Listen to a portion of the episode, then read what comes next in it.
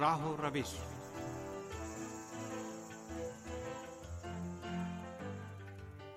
عزیز سامعین، پروگرام راہ و روش لے کر حاضر خدمت ہے عباس سید کا سلام قبول فرمائے سامعین، آج کے پروگرام میں امریکہ میں نسل پرستی کے موضوع پر گفتگو کریں گے۔ امید ہے ہمارا آج کا یہ پروگرام بھی آپ کی معلومات میں اضافے کا باعث بنے گا۔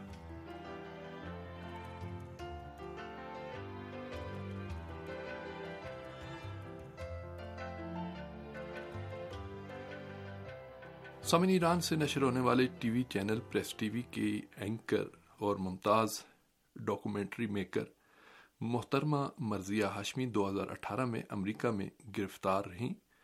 انہوں نے گیارہ دن تک جیل کی سعودتیں برداشت کی۔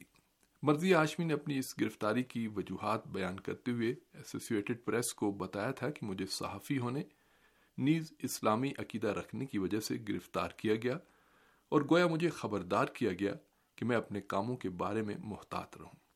مرضی ہاشمی نے جرنلسٹ ہونے کے حوالے سے ایک حساس کام انجام دیا تھا۔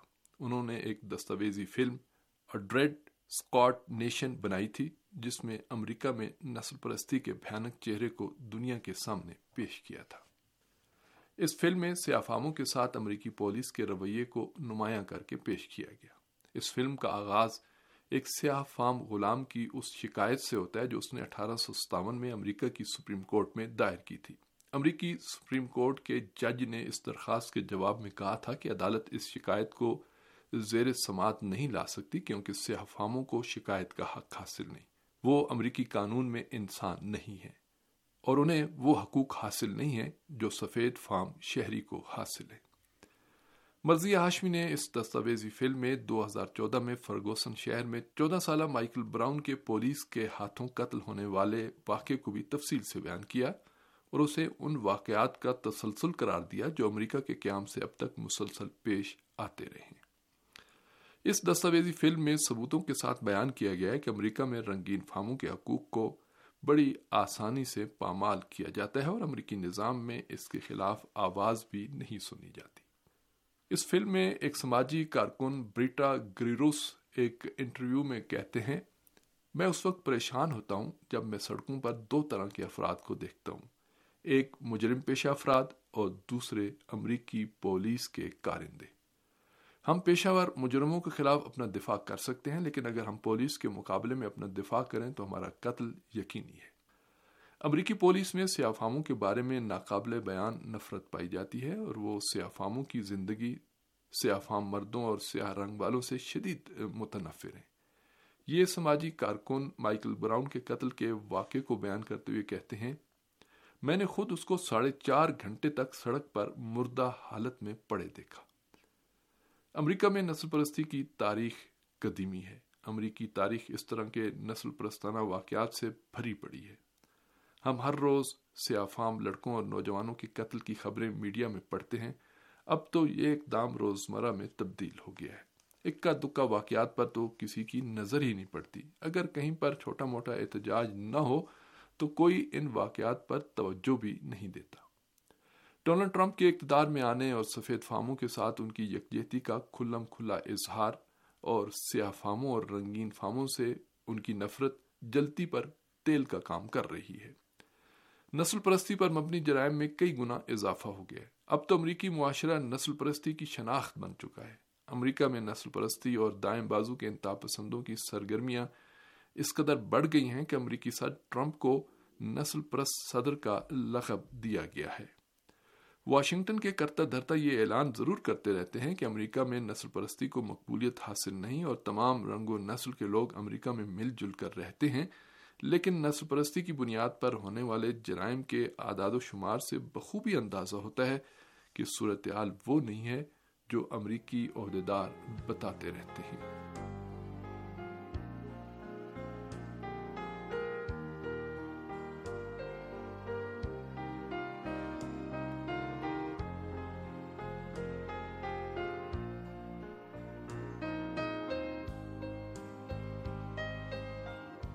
امریکہ کے اپنے اعداد و شمار کے مطابق دو ہزار گیارہ سے دو ہزار انیس تک تہتر فیصد مسلح حملے سفید فاموں کی طرف سے سیاہ فاموں، رنگین فاموں یا مذہبی اقلیتوں کے خلاف انجام پائے ہیں۔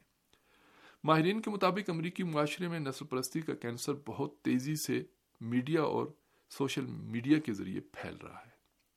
سماجی امور کے ماہر میری ریان کہتے ہیں مغرب میں نسل پرستانہ بنیادوں پر انجام دیے گئے جرائم کے خلاف عدلیہ ناکام ہو چکی ہے اور عدلیہ کے فیصلے سیاہ فاموں اور رنگین فاموں کے خلاف واضح طور پر مشاہدہ کیے جا سکتے ہیں۔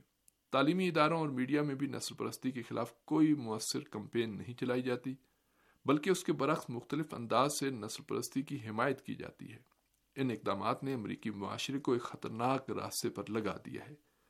کہا جا سکتا ہے کہ امریکی معاشرے میں نسل پرستی کو ایک منظم انداز سے پروان چڑھایا جا رہا ہے۔ امریکی معاشرے میں اب نسل پرستی کو ایک معاشرتی شناخت میں بدلنے کی کوششیں ہو رہی ہیں۔ پولیس اپنے دفاع کے نام پر سیافاموں پر حملے کرتی ہے۔